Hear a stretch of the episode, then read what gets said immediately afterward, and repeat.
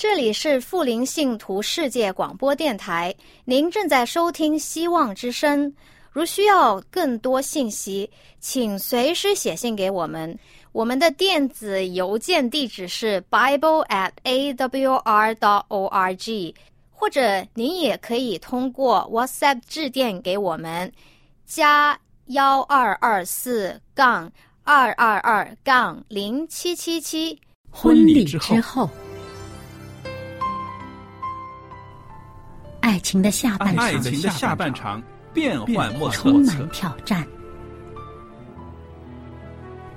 也许结婚后发现枕边人竟然和你有着天壤之别的性格。天壤之别的性格。原来原来性格不合真的会有问题。嗨，到时再说吧。啊。婚姻充满了不可思议的惊叹和风险，难以理解的神秘和惊奇，独特的喜悦。和哀伤。婚姻生活，此一时风平浪静，彼一时怒涛万丈。幸福的婚姻不是没有冲突的，而是有能力解决冲突。两个人总比一个人好，因为二人劳碌同得美好的果效。夫妻夫妻一起承受生命之恩的，爱到永远，爱到永远，爱到永远。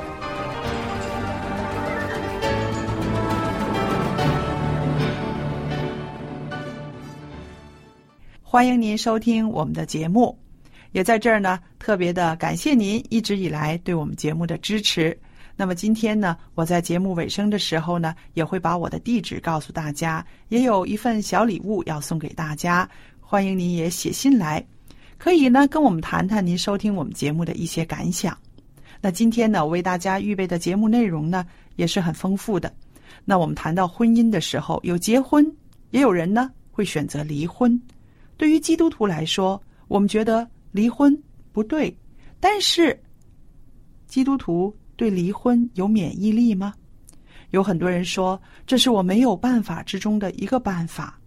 那我们说离婚呢，它确实是啊，可以让你暂时的离开这个困局，但是呢，并不能够完全解决你婚姻中的问题，对不对？那这一段婚姻遇到这样的问题了，你过不去要离婚。如果下一段婚姻有其他的问题出来，你过不去的话，又怎么办呢？所以呢，我们今天呢，在这儿跟大家谈谈，离婚对基督徒来说，我们能有免疫力吗？那节目的后半部分呢，我们会翻开圣经，今天呢，跟大家谈谈所罗门这位智慧者所说的空虚虚空论，还有好听的诗歌也为大家预备了，所以希望您不要错过今天丰富的内容了。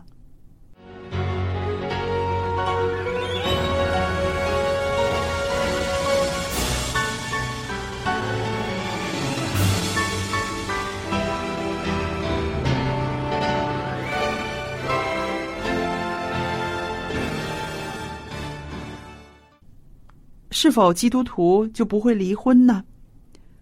那也许呢，没有信主的人他们会这样想：基督徒他们最明白彼此相爱了，基督徒他们要学会很多忍耐，应该他们的婚姻里面不会有那么多问题。但是啊，我觉得把基督徒看的太美好了。其实我们基督徒也是人，是不是？我们在婚姻生活里面一样。会遇到那种啊锥心的疼痛，甚至也会有希望暂停婚姻的那个冲动。就好像你信了主，信了耶稣之后，会不会不生病呢？当然不会，是不是？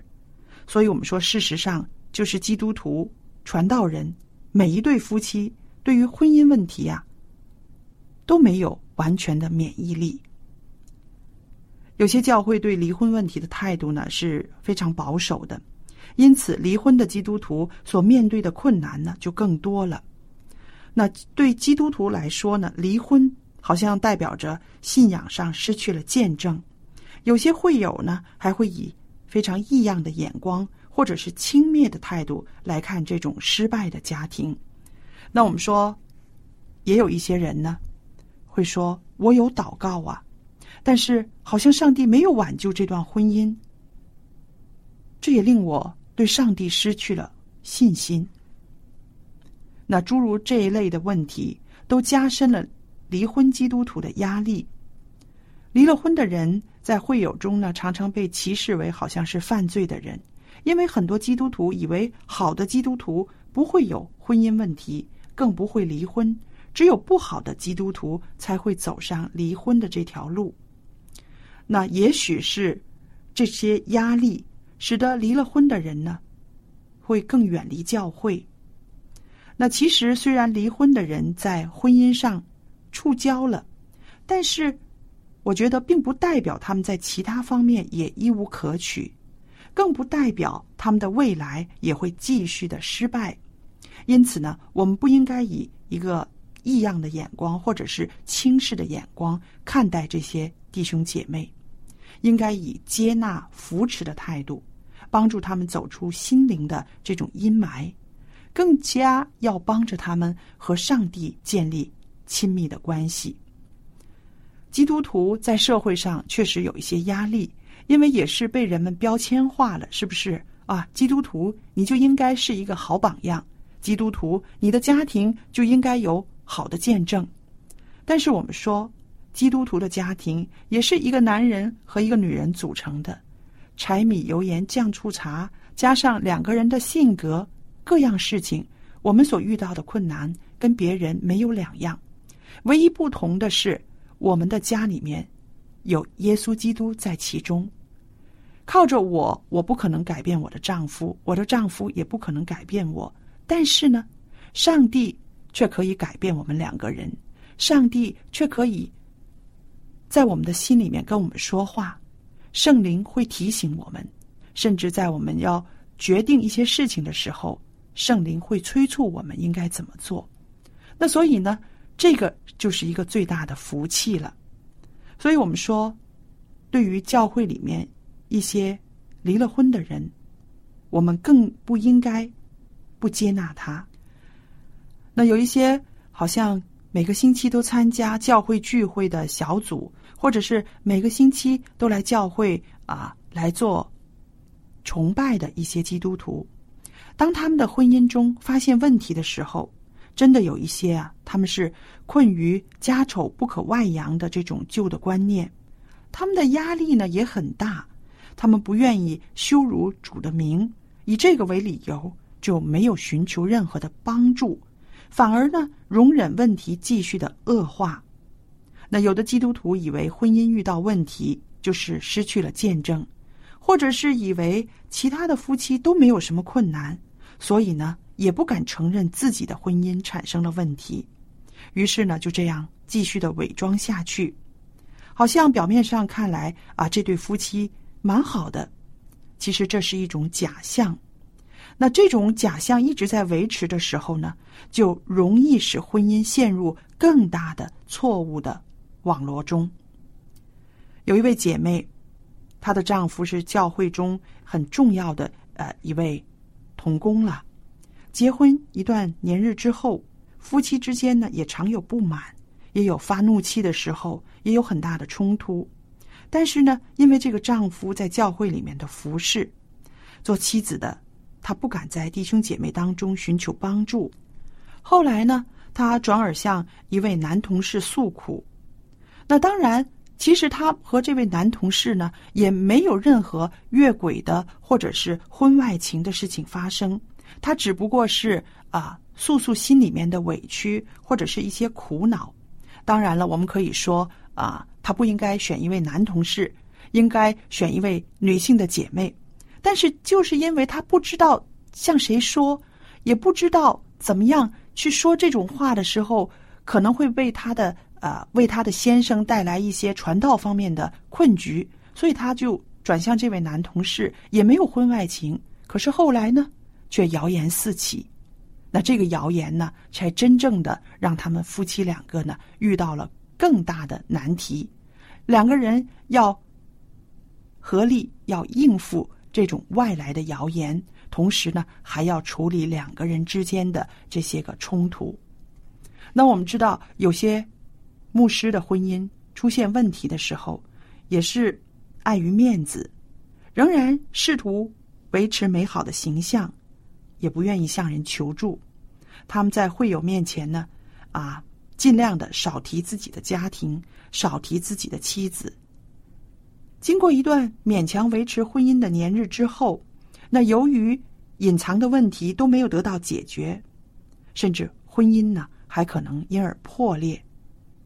也有一些牧者或者是教会的领袖，因为服侍的工作非常的忙碌，或者是说服侍的成功和满足这个会众的期待，而长期忽略了妻子和孩子，甚至伤害到了自己的家人，也没有自觉。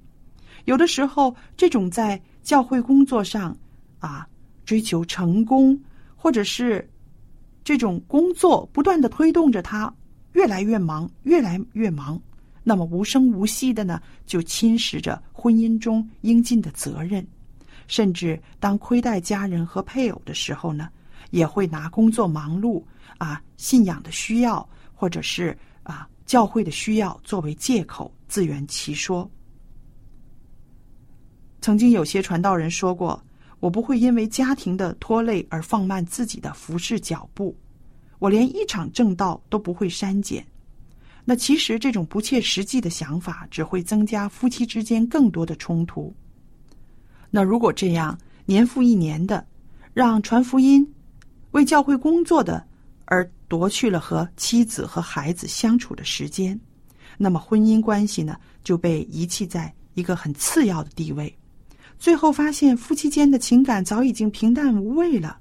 夫妻因为疏忽而疏离，到了不能够再有任何逆转的时候，有可能就失去了婚姻。那我们说，说了这么多的例子，其实基督徒和普通人一样，对于离婚也是没有免疫力的。但是，往往信仰呢，令到我们。有一个力量要去挽救我们的婚姻，有一个欲望要去挽救我们的婚姻。为什么呢？因为我们在回归到上帝那里，上帝当初这个设计婚姻的时候，他给我们建立婚姻制度的时候，他的本意不是要我们离婚，而是要我们借着婚姻生活，男女双方可以更平静的、更快乐的享受那种。两个人互相帮助、亲密相爱的关系，上帝要我们在婚姻中得快乐，也要我们在婚姻中得着满足。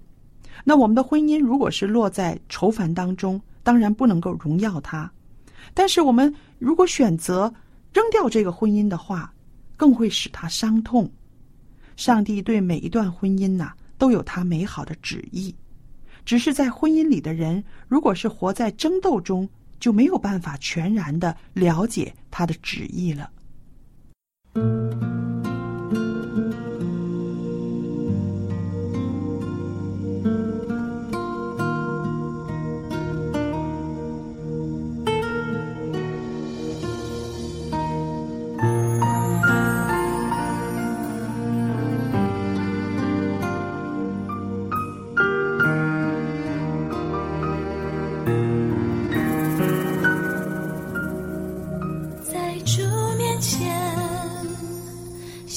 就算神的恩典，我才明了，你的奇妙带领，我等候，愿能摸着你的心意，未来的路，愿走在你旨意中，献上我。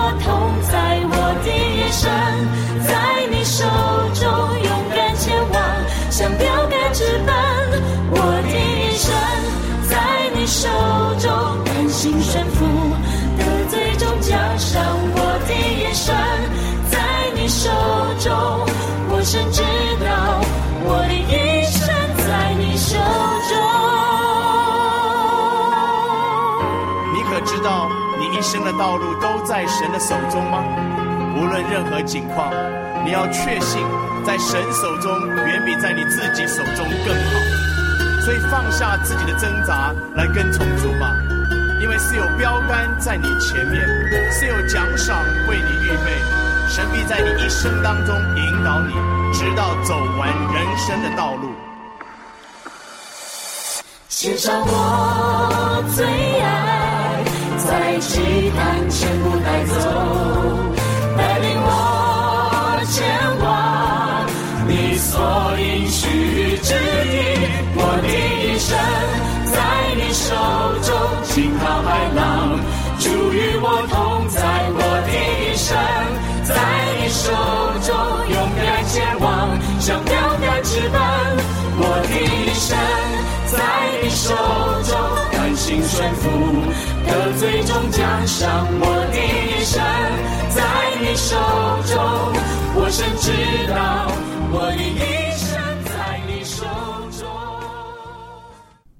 其实呢，在婚姻里面呢，有一些问题呢，当下就要面对解决的，不要让时间使人麻木，却带来没有办法的医治。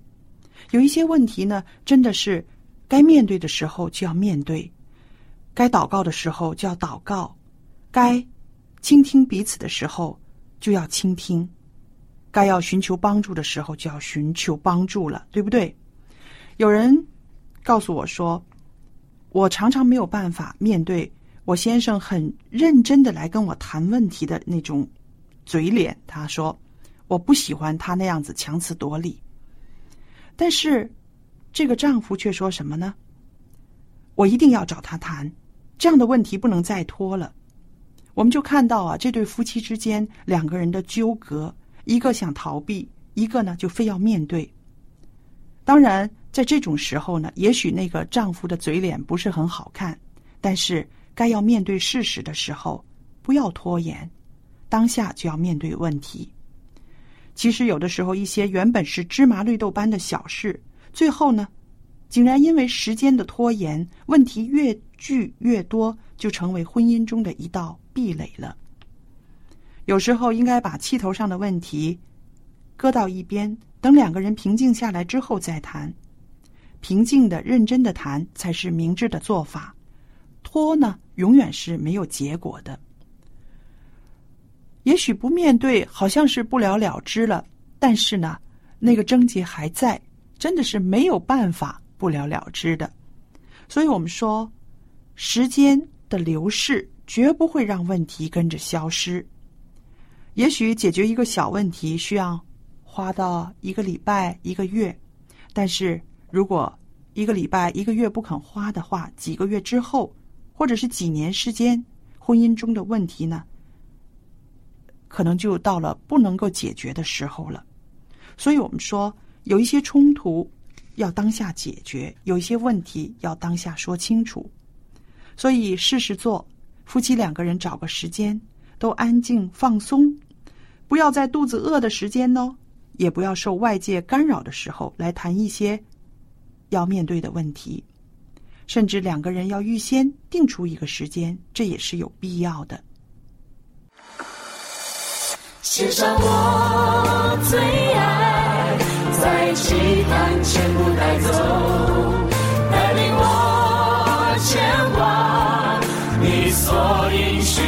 之地。我的一生在你手中，惊涛骇浪，主与我同在。我的一生在你手中，勇敢前往，像标杆直奔。我的一生在你手中，甘心顺服，得最终奖赏。我的一生在你手中，我深知道，我的一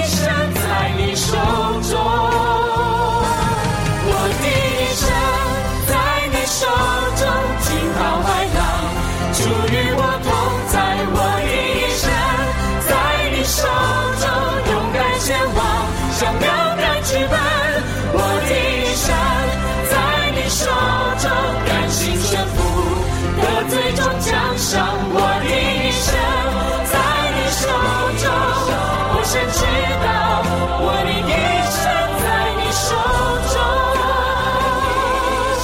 我深知道，我的一生在你手中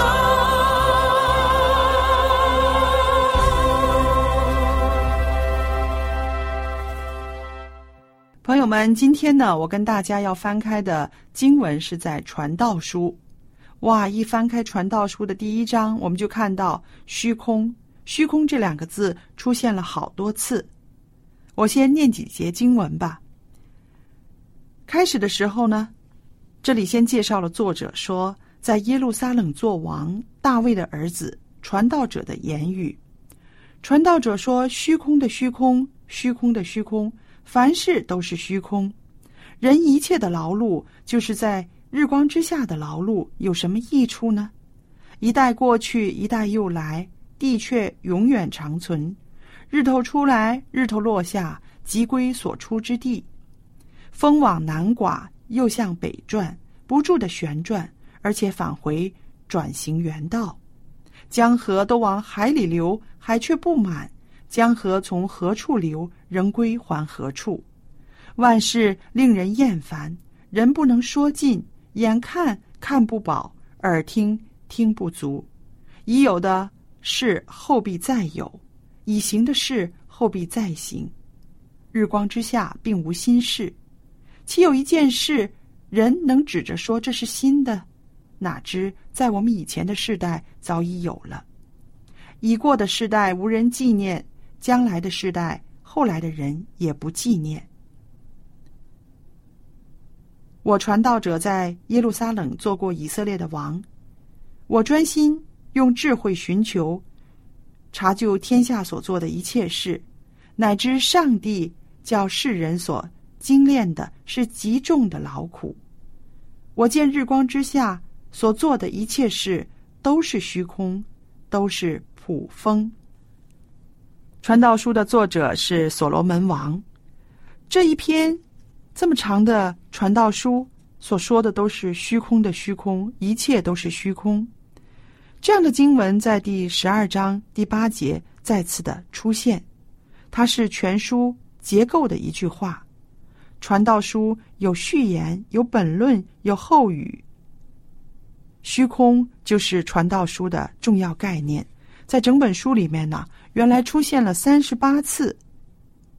作者观察，他也思索人生的目的的时候，发现人所追求的只不过是南柯一梦，好像如烟一样的消逝，一片虚空，了无意义，甚至充满了矛盾和荒谬。虚空原意呢，可以解作是雾气呀、清风啊和叹息。所以呢。在第二章十七节，作者感叹道：“他说我因此啊恨无生命，因为在日光之下所发生的事都使我厌烦，一切都是虚空，都是普风。其实，历代以来的人们都像作者一样，尝试探索日光之下人们梦寐以求的人生目的，究竟对人有什么益处呢？真的，人透过劳碌、勤奋不懈。努力的追求财物、名利和权势，借以享受人生、欢乐天地，不枉此生。就好像作者所罗门所说的：“我心里愁思，怎样用酒使我的身体畅快，又保持愚昧，但我的内心仍由智慧引导，直到我看明世人在诸天之下一生有限的年日中所行的。”对他们有益的是什么呢？想到这些，所罗门真的是不能再想下去了。于是他施行大型的工程，譬如建造房屋、栽种葡萄园和挖造水池。他也买了奴婢，蓄放牛羊，积聚财宝，养尊处优，更选妃纳宾，摆设宴席。可以说是夜夜笙歌，享尽了荣华富贵。所以所罗门王以狂傲的口吻说：“谁能有吃的呢？谁能享乐呢？”是的，所罗门他尝试了世间所有的荣华富贵，但是最后他也知道，在这个世上追逐。金钱、名利、地位、享乐、欢宴等等，这都不是人生终极的目的。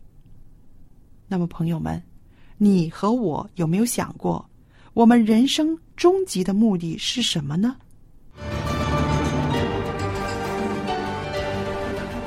朋友们，节目又来到尾声了，很感谢您收听我们的节目。今天呢，有一本很好的书，我要送给您的。这本书的名字叫做《圣经中的妇女与我》。圣经中出现了很多妇女，这些妇女有的让我们喜爱，有的让我们惧怕。看一看这本书，是一种知识的增长，也是一个自我形象的一个反省。我愿意把《圣经中的妇女与我》这本书免费的送给听众朋友，您可以写信来索取。那还有电子信箱的地址是。佳丽，佳丽的汉语拼音的拼写，然后后边有一个 at，v o h c v o h c 点 c n，我也可以收到您的电子信件了。好了，今天为大家预备的婚礼之后这个节目到这要结束了，感谢您的收听和对我们电台的支持，愿上帝赐福于您的一家人和您的生活。好了，再见。